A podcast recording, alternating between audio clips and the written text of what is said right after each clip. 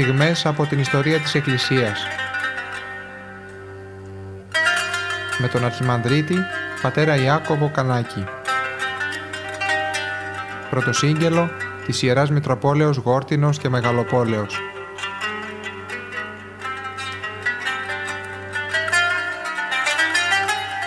Προσπαθούμε να ξετυλίξουμε το νήμα της εκκλησιαστικής ιστορίας. Γιατί όπως το έχουμε πει, η Εκκλησία είναι και ιστορικό γεγονός. Είναι μία, έχει μία παρουσία έντονη μέσα στον κόσμο και αυτή κυρίως φανερώνεται μετά την Πεντηκοστή με αυτή την, ε, μετά την κάθοδο του Αγίου Πνεύματος επί των Αποστόλων. Μετά την εορτή αυτή και πάλι θα επιμείνουμε σε αυτή την, ε, την περίοδο είναι μια λαμπρή σελίδα αυτή της Εκκλησίας τα πρώτα δηλαδή χρόνια ε, τα πρώτα χρόνια της τότε που τα μέλη της είναι λίγα αλλά υπάρχει ένας ενθουσιασμός έντονος. Είναι λίγα χρόνια μετά την Ανάσταση του Χριστού. Υπάρχουν ακόμα οι Απόστολοι, αυτοί οι οποίοι τώρα κηρύττουν όσα είδαν, άκουσαν και με τα χέρια τους ψηλάφισαν, όπως λέει το Ιερό Ευαγγέλιο, όπως λέει και η Διαθήκη. Οπότε θα παραμείνουμε και σήμερα σε αυτό την την περίοδο. Θα δούμε τα γεγονότα ε, όπου ο Πέτρος κάνει το θαύμα σε έναν χολό άνθρωπο. Κάποια μέρα που ανέβαιναν στο ιερό ο Πέτρος και ο Ιωάννης την ένα την ώρα της προσευχής, δηλαδή τρεις το απόγευμα. Εκείνη τη στιγμή έφερναν στα χέρια κάποιον άνθρωπο που ήταν εκκυλίας μητρός χολός, δηλαδή ανάπηρος στα πόδια. Τον έβαζαν κάθε μέρα μπροστά στην πόρτα του ιερού, του ναού, που, που λεγόταν ωραία και εκεί ζητούσε ελεημοσύνη από εκείνους που έμπαιναν στο ιερό, όπως συμβαίνει και σήμερα με έξω από τους ναούς.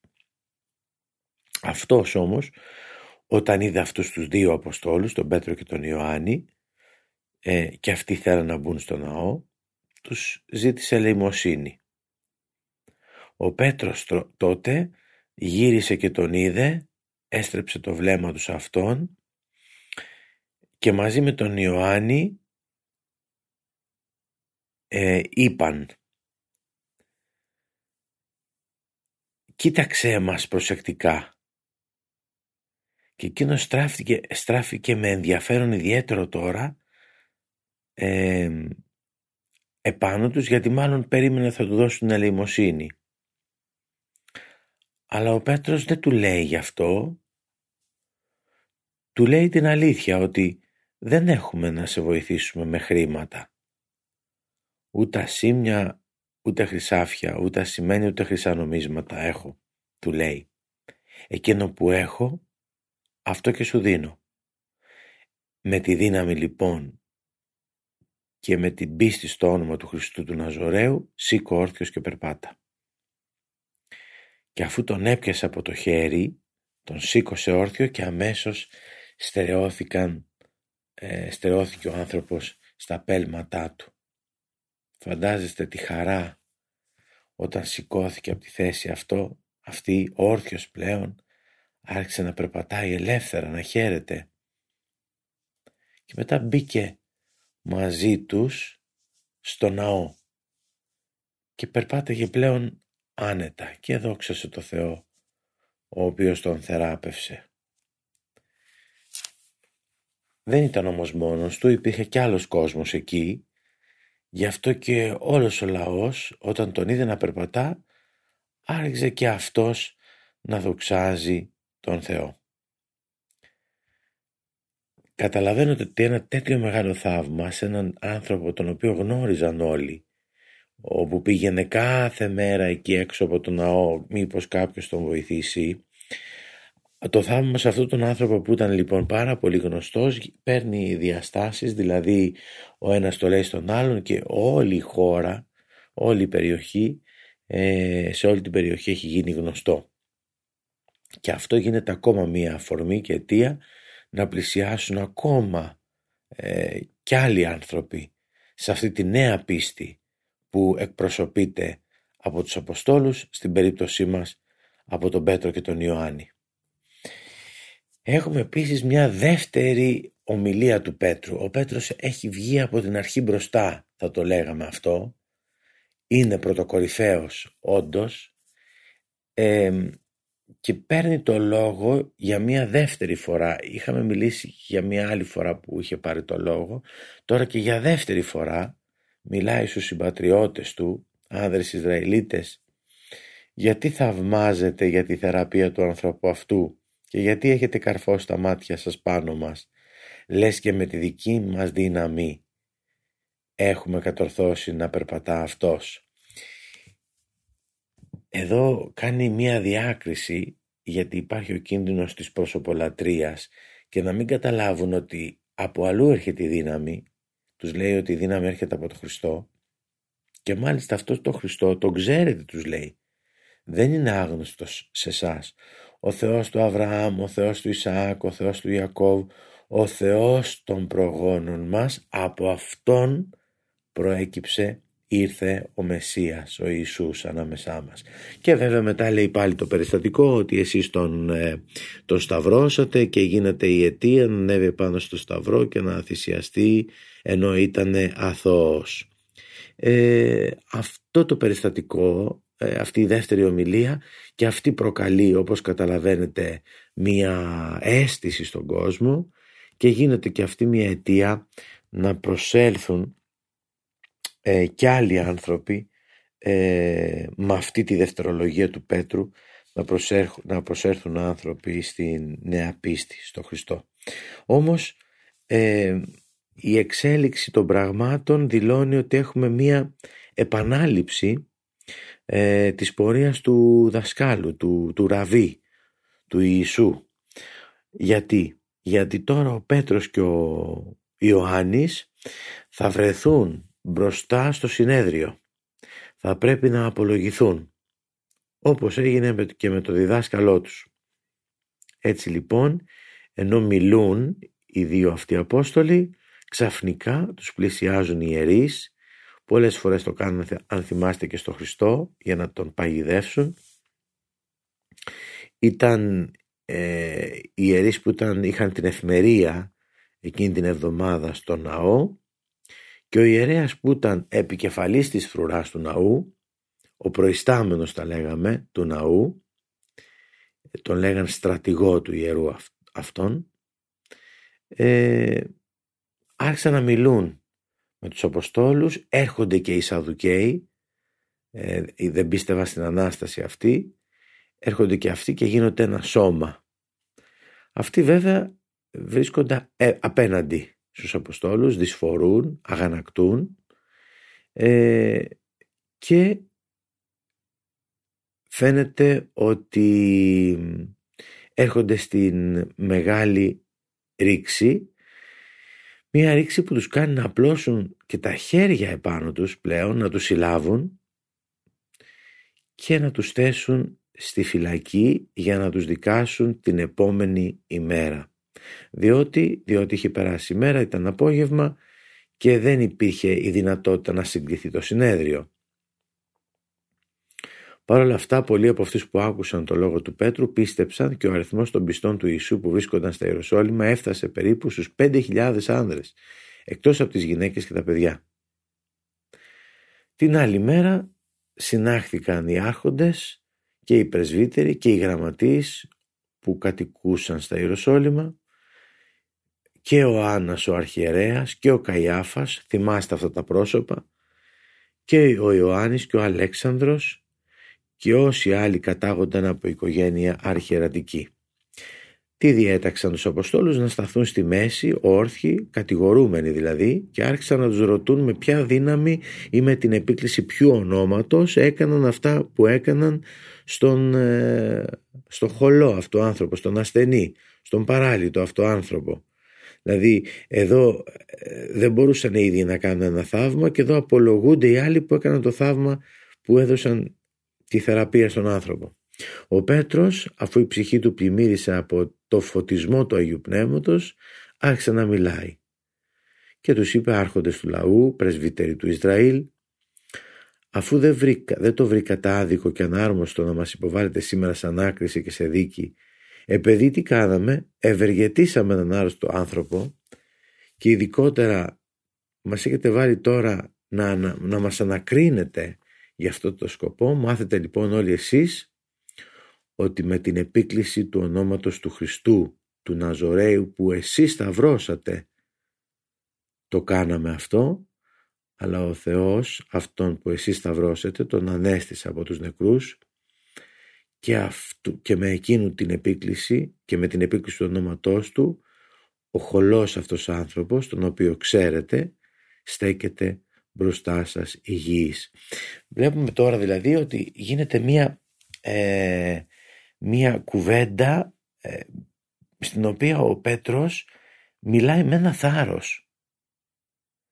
Έχει πυρποληθεί από την αγάπη του Χριστού και πλέον δεν έχει αυτό την, δεν έχει καμία σχέση με αυτή την προδοσία που έδειξε ενώπιον μιας παιδίσκης, μιας κοπελίτσας. Αλλά τώρα έχει πάρει φωτιά θα λέγαμε η καρδιά του και, και βρίσκεται ενώπιον όλου αυτού του συνεδρίου και με παρησία μιλάει και τους εξηγεί τα πράγματα ως έχουν. Να πούμε ότι ε, το ίδιο με τους δύο αυτούς Αποστόλους θα πάθουν και άλλοι Απόστολοι αργότερα. Δηλαδή όποιος μιλούσε είναι αυτός ο οποίος θα βρεθεί ε, κατηγορούμενος. Δεν είναι δηλαδή μία φιλική ατμόσφαιρα ε, η οποία, μέσα στην οποία ζουν και κηρύττουν αλλά υπάρχει μια έντονη καχυποψία στα όρια της κακίας και της έχθρας ε, όπως αυτή εκφράστηκε απέναντι στο Χριστό και όλοι αυτοί οι Απόστολοι όσοι αποφασίσουν τέλος πάντων να ομιλήσουν και όλοι μιλούν και όλοι θα δούμε ότι έχουν ξεκινήσει αυτό το έργο άλλοι αργότερα θα πάνε στα πέρατα της γης για να κάνουν αυτό το έργο. Πάντως μέσα στα όρια αυτά του Ισραήλ η κατάσταση δεν είναι καλή. Δηλαδή βρίσκονται, ναι μεν έχουν κερδίσει το σεβασμό στον πολύ κόσμο, αυτή ας την πω η νέα ομάδα ε, του Ιησού, αλλά ο κίνδυνος είναι πολύ μεγάλος διότι ψάχνουν και πάλι αφορμή για να τους ε, λιδωρήσουν και στη συνέχεια να τους καταδικάσουν. Ο Πέτρος λοιπόν μιλάει με μεγάλη παρεσία, είναι ο φωτισμός του Αγίου Πνεύματος ο οποίος έχει πληρώσει τώρα, έχει γεμίσει μετά την κάθοδο του Αγίου Πνεύματος στη Πεντηκοστή έχουν γεμίσει από Άγιο Πνεύμα και καταλαβαίνετε ότι δεν μπορεί να κρατηθεί όλο, όλο αυτό που έχουν μέσα στην καρδιά τους. Έχει φουντώσει πραγματικά αυτή η διάθεση να μεταφέρουν το μήνυμα. από τη μία μεριά λοιπόν υπάρχει αυτό. Υπάρχει η τάση της Ιεραποστολής, το κήρυγμα, η ομολογία εκ μέρους των Αποστόλων. Υπάρχει ε, το κίνημα εναντίον τους από τους ε, γραμματείς Φαρισαίους, ιερείς, ε, Σαδουκαίους, όλοι, έχουν όλοι συνασπίζονται εναντίον τους. Αλλά υπάρχει, όπως το είπαμε και άλλη φορά, υπάρχει και αυτό το μικρό λίμα, υπάρχουν αυτοί οι χριστιανοί, έχουν γίνει ήδη κά, ε, χιλιάδες και ήδη είναι μια ικανή, μια υπολογίσιμη έτσι ε, θρησκευτική, πώς να την πω, μια εκκλησία, να μην την πω θρησκευτική ομάδα, είναι μια εκκλησία η οποία βρίσκεται βέβαια στην αρχή αλλά ήδη μετρά αρκετά μέλη που βαπτίζονται και εντάσσονται μέσα σε αυτήν. Θέλω να σας πω λίγο για το για αυτήν την το κλίμα πάλι που υπάρχει σε αυτούς τους χριστιανούς. Είναι λιγότεροι από τους ε, οι περισσότεροι ειδωλολάτρες, οι περισσότεροι έχουν έναν, μια μονομέρεια προς το, προς το μοσαϊκό νόμο οι λίγοι είναι οι χριστιανοί αλλά έχουν μεταξύ τους μεγάλη ενότητα η πράξη των Αποστόλων το βιβλίο αυτό εκφράζει με ιδιαίτερο τρόπο και χαρακτηριστικό τρόπο αυτό που ζουν μεταξύ τους και επιτρέψτε μου να διαβάσω από το τέταρτο κεφάλαιο μερικούς στίχους. Αλλά για να μην διαδοθεί περισσότερο στο λαό το θαύμα αυτό, ας τους φοβερήσουμε με έντονες απειλές και ας τους επιβάλλουμε να μην μιλούν πλέον σε κανέναν άνθρωπο, χρησιμοποιώντας το όνομα αυτός ως κεντρικό σημείο και ως βάση της δασκαλίας τους και του κηρύγματός τους. Δηλαδή εδώ μιλάμε για την, ακόμα για την απολογία, έτσι, τον, μιλάμε για την απολογία των Αποστόλων. Ε, τι θέλουν να καταφέρουν οι, αυτοί που δικάζουν το συνέδριο είναι να μην μιλούν. Μην μιλάτε για αυτό το όνομα. Μην το επικαλείστε και μην ακούγεται το όνομα αυτό. Τους κάλεσαν λοιπόν ξανά στην αίθουσα, τους έδωσαν την εντολή να μην λένε στο εξής ούτε λέξη για το όνομα του Ιησού, ούτε να διδάσκουν με κύριο θέμα και σκοπό της δασκαλίας τους την πίστη στο πρόσωπο αυτό του Χριστού. Τότε όμως ο Πέτρος και ο Ιωάννης τους αποκρίθηκε. Σχετικά με αυτό που μας ζητάτε, κρίνετε μόνοι σας αν είναι δίκαιο ενώπιον του Θεού να ακούμε περισσότερο εσάς παρά τον Θεό. Κλείνει ε, εδώ το, κλείνει η, το, το ζήτημα της απολογίας και πάμε σε αυτό που σας έλεγα είναι στο, στο 32ο στίχο του τετάρτου κεφαλαίου. Μίλησα για την ενότητα αυτή την ωραία αγάπη ε, την ε, κοινοκτημοσύνη που έχουν οι πιστοί αυτοί οι λίγοι χριστιανοί. Πηγαίνω απευθείας σε αυτό. Συγχρόνως όμως και το πλήθος εκείνων που είχαν πιστέψει στο Ευαγγέλιο είχαν αρμονική και αδιάσπαστη ομοφροσύνη μια ψυχή και μια καρδιά. Διότι τόσο οι καρδιές τους όσο και ολόκληρη η πνευματική τους ύπαρξη ήταν ενωμένα. Επικρατούσε δηλαδή μεταξύ τους πλήρης συμφωνία και αρμονία φρονημάτων και συναισθημάτων.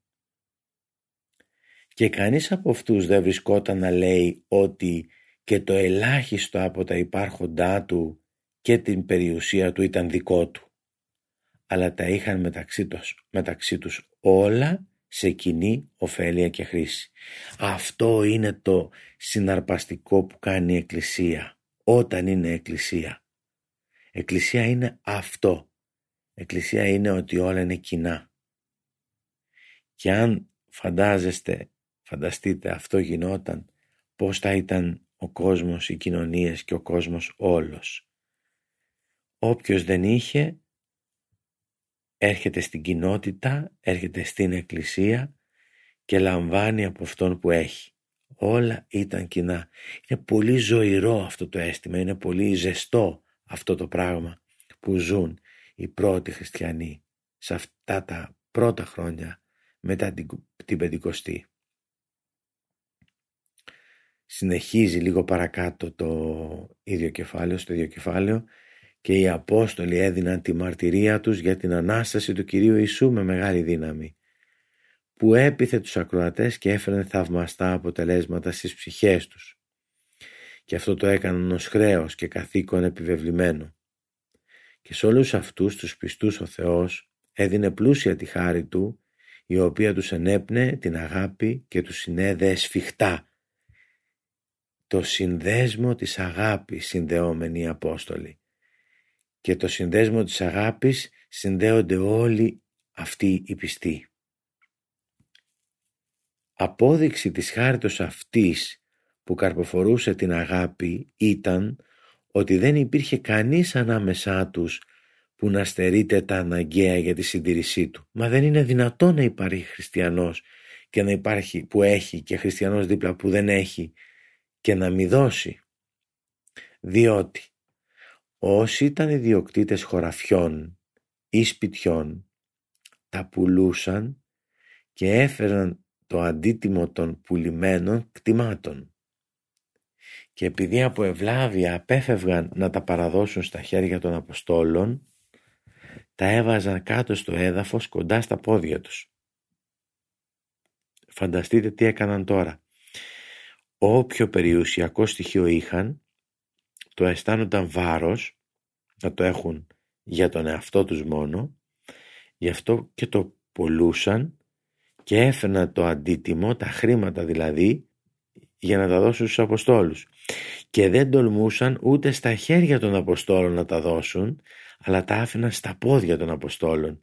Φανταστείτε τι σεβασμός υπήρχε, τι, τι, τι, βαθύτατη, τι βαθύτατο σεβασμός υπήρχε ε, προς τους Αποστόλους που οι άνθρωποι ούτε στα χέρια δεν είχαν το θάρρος να αφήσουν στα χέρια των Αποστόλων τα χρήματα, το αντίτιμο των κτημάτων που, που πούλησαν. Και επειδή από ευλάβεια λοιπόν απέφυγαν να τα παραδώσουν στα χέρια, τα άφηναν στα πόδια, στο έδαφος. Τι τα έκαναν τώρα αυτά τα χρήματα οι Απόστολοι; Τα χρήματα αυτά διαμοιράζονταν στον καθένα ανάλογα με την ανάγκη που είχε. Εσύ που δεν έχεις, εσύ είσαι τώρα που θα λάβεις. Και αυτό επαναλαμβάνω ότι δηλώνει οικογένεια.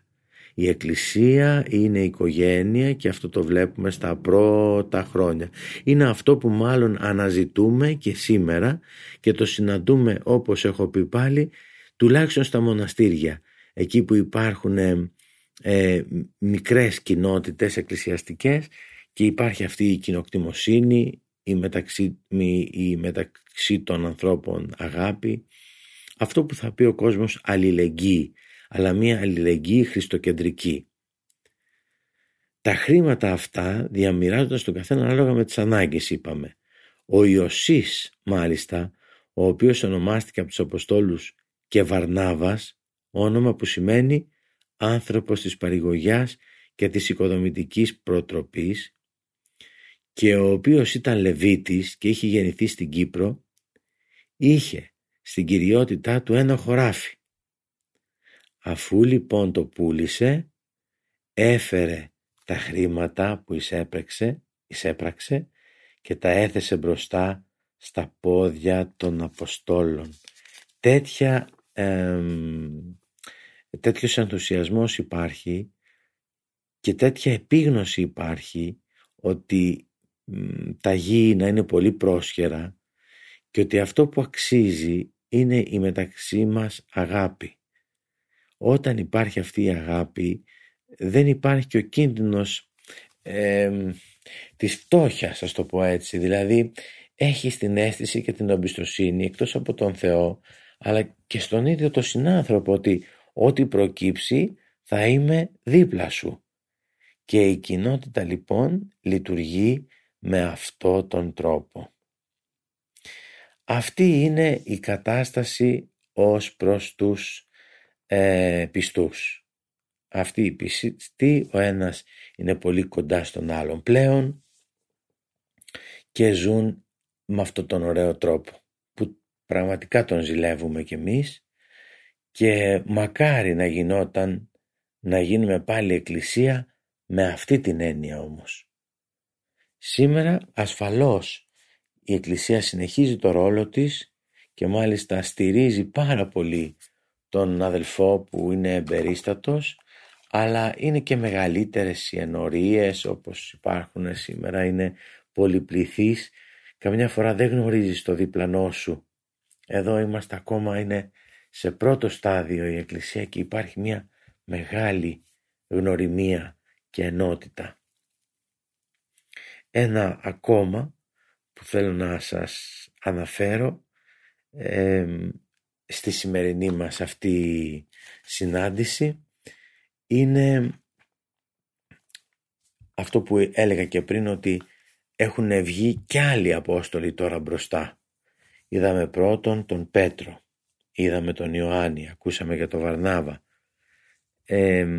τώρα έχουμε θαύματα και από άλλους α, θαύματα και διδασκαλία και δράση και από άλλους Αποστόλους οι οποίοι είναι πλήρης ε, χάριτος ε, έχουν και αυτοί μέσα τους το Άγιο Πνεύμα το, το οποίο τους οδηγεί ε, να μιλούν θεόπνευστα αλλά και να θαυματουργούν. Και αυτός ο συνδυασμός, δηλαδή όταν μετά από τον λόγο έρχεται το θαύμα, έρχεται το θαύμα και πιστοποιεί τον λόγο και έτσι κερδίζεται η εμπιστοσύνη, πλέον των πολλών η εμπιστοσύνη.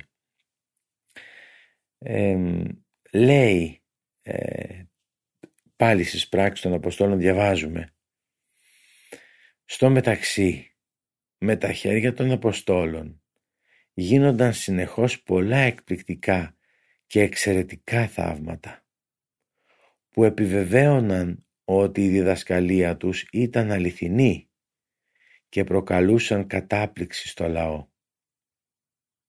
Και όλοι οι πιστοί μαζί με μια καρδιά μαζεύονταν στη στοά του Σολομόντος. Και από τους υπόλοιπους που δεν είχαν πιστέψει, κανείς δεν τολμούσε να ανακατευτεί με αυτούς, να αστιευθεί μαζί τους και να τους συμπεριφερθεί σαν συνηθισμένους ανθρώπους του δρόμου. Αλλά ο πολύς λαός τους τιμούσε και τους εγκομίαζε.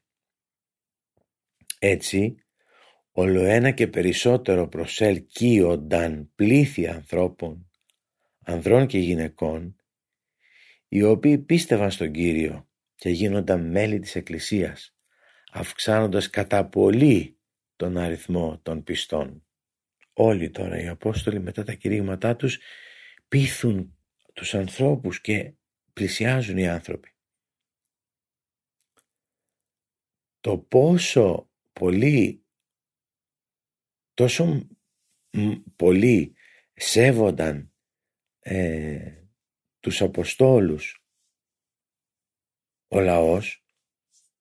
Ώστε έβγαζαν τους αρρώστους από τα σπίτια τους στις πλατείες και τους έβαζαν πάνω σε κρεβάτια, σε πολυτελή κρεβάτια οι πιο πλούσιοι, σε φτωχικά και πρόχειρα φορεία οι φτωχότεροι, έτσι ώστε όταν θα περνούσε από το πλήθος εκείνο ο Πέτρος να πέσει έστω και η σκιά του σε κάποιον από τους αρρώστους και έτσι να θεραπευθεί.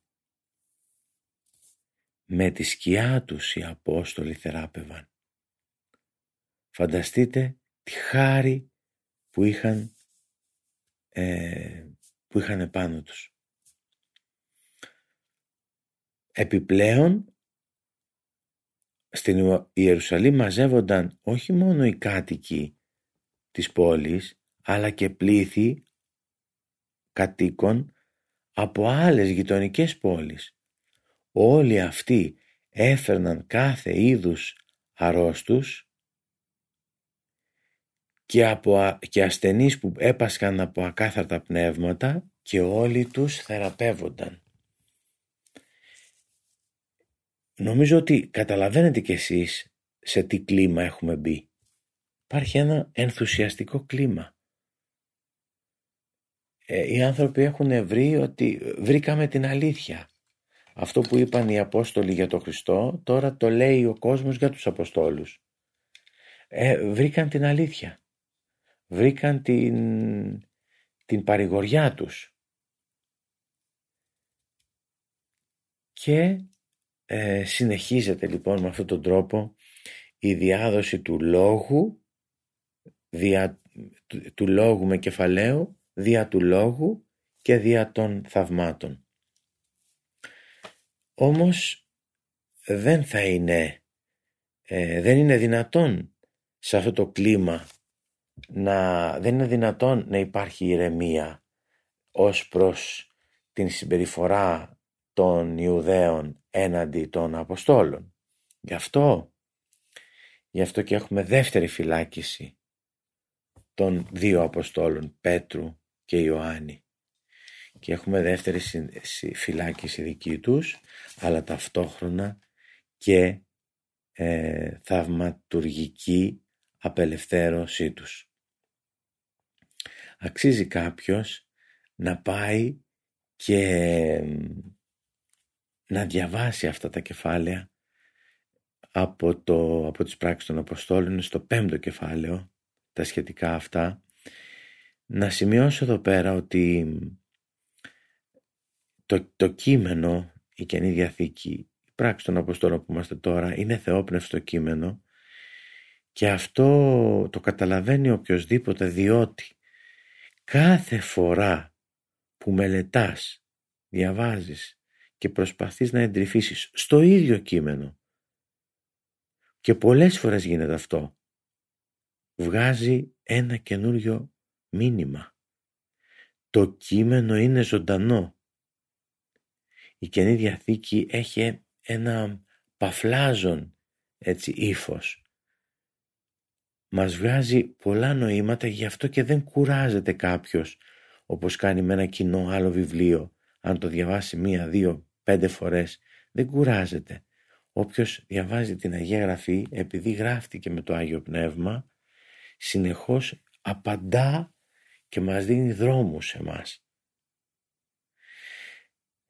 Έτσι λοιπόν ε, μπορεί κάποιος να διαβάσει στο πέμπτο κεφάλαιο αυτή την θαυματουργική απελευθέρωση, αποφυλάκηση των δύο Αποστόλων, του Πέτρου και του Ιωάννη. Και αυτή η θαυμαστή αποφυλάκησή τους δηλώνει για μια φορά ακόμα ότι αυτοί οι Απόστολοι δεν είναι τυχαίοι άνθρωποι.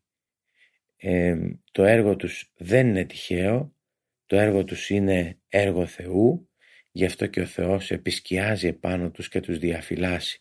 Αυτό που βλέπουμε στους προφήτες πολλές φορές, ότι είναι έτοιμος ο προφήτης και είναι στο χείλος του γκρεμού να τον σκοτώσουν ή να τον, ε, να τον τραυματίσουν.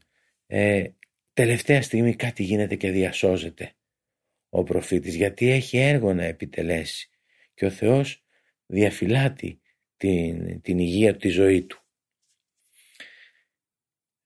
Να προχωρήσουμε και λίγο παρακάτω.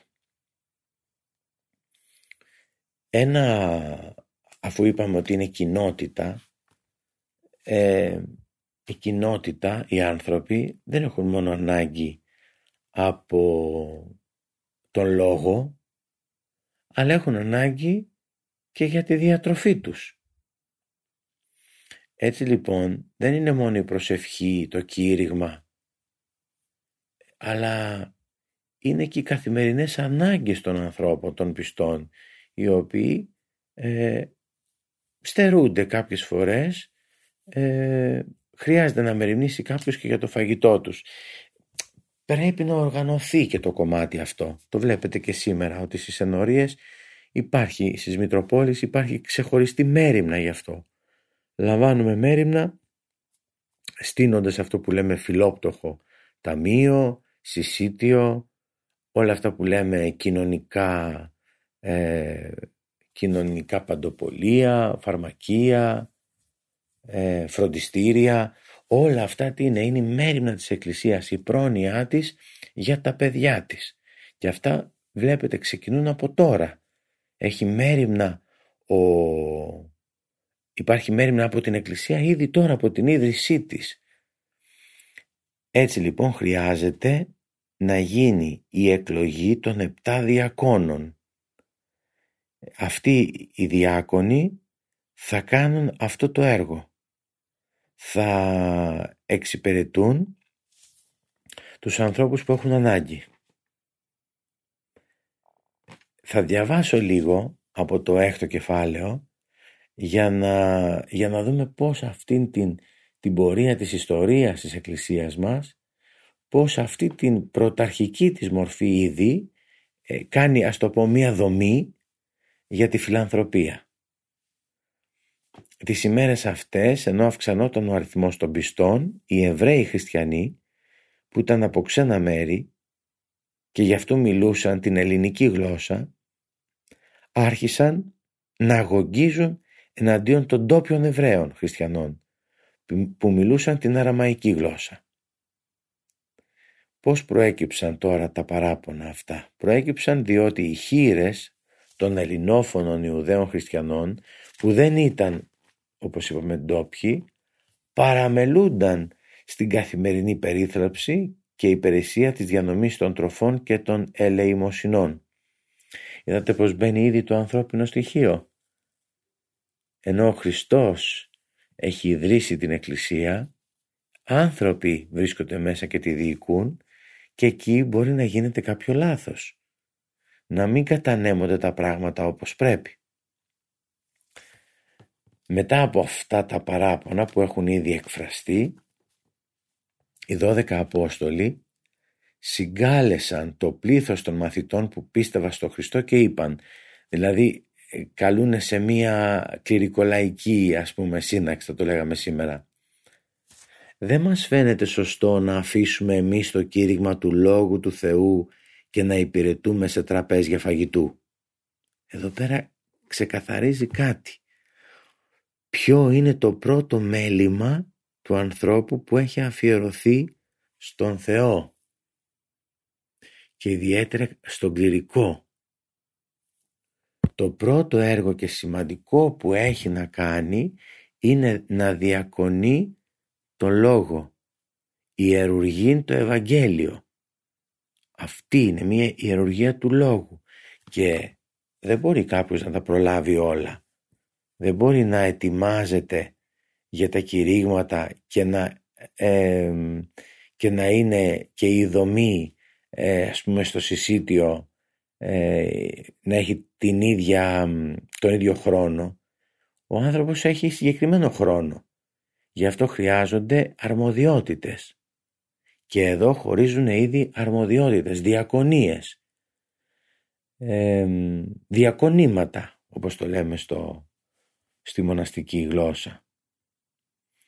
Εξετάστε λοιπόν λένε οι Απόστολοι, προσεκτικά αδελφοί απευθύνονται σε όλους και εκλέξτε από εσά τους ίδιους επτά άνδρες που να έχουν καλή μαρτυρία από όλους και να είναι γεμάτοι από το Άγιο Πνεύμα και από σύνεση. Αυτούς θα εγκαταστήσουμε για να διεξάγουν την αναγκαία αυτή διακονία. Εσείς θα τους βρείτε, εμείς θα τους εγκαταστήσουμε.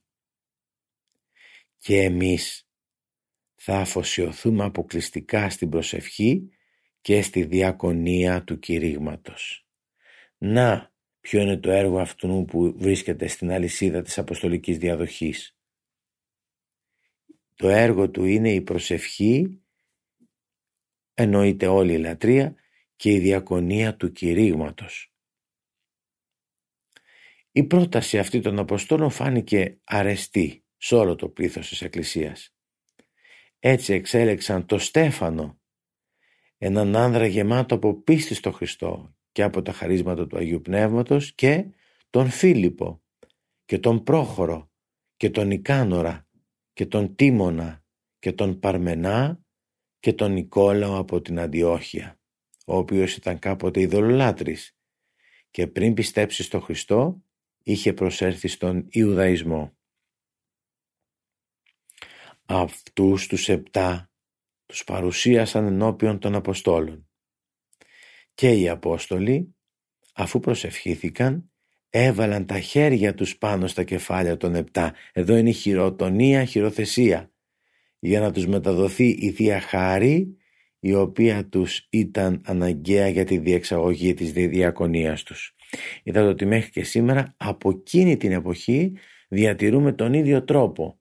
Δηλαδή είτε είναι χειροτονία είτε είναι χειροθεσία ε, εκτείνει την χείρα του ο αρχιερέας και μεταδίδει τη Θεία Χάρη στον άνθρωπο που χειροτονείται ή χειροθετείται.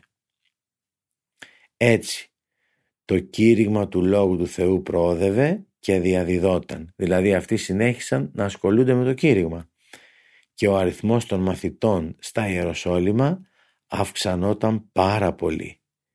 Και πλήθος πολλοί από τους ιερείς των Ιουδαίων αποδέχονταν τις αλήθειες της πίστος και υποτάσσονταν σε αυτές. είναι ε, αυτό που λέμε και το σίδερο κάποια στιγμή θα λιώσει.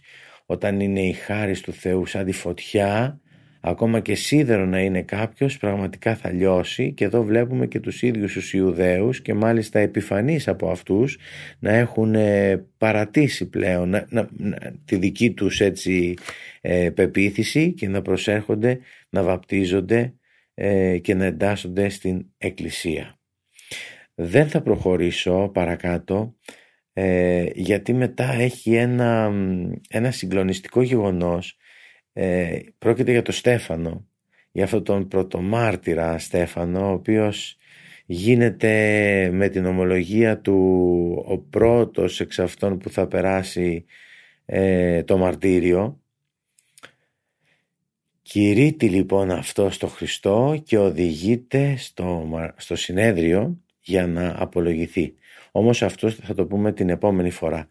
Σήμερα επαναλαμβάνω αυτά που είπαμε, κάναμε αναφορά σχετική με, την, ε, με τα γεγονότα μετά την Πεντηκοστή, είδαμε την δευτερολογία του Πέτρου, είδα, είδαμε την ε, ενώπιον του ε, συνεδρίου ε, απολογία Πέτρου, του Πέτρου και του Ιωάννη, η οποία μας δίνει την, ε, ε, την αίσθηση ότι επαναλαμβάνει, επαναλαμβάνεται και πάλι αυτό που έγινε με τον Χριστό, περνάει όπως εκείνος πέρασε στο συνέδριο το ίδιο και οι, οι, οι μαθητές του.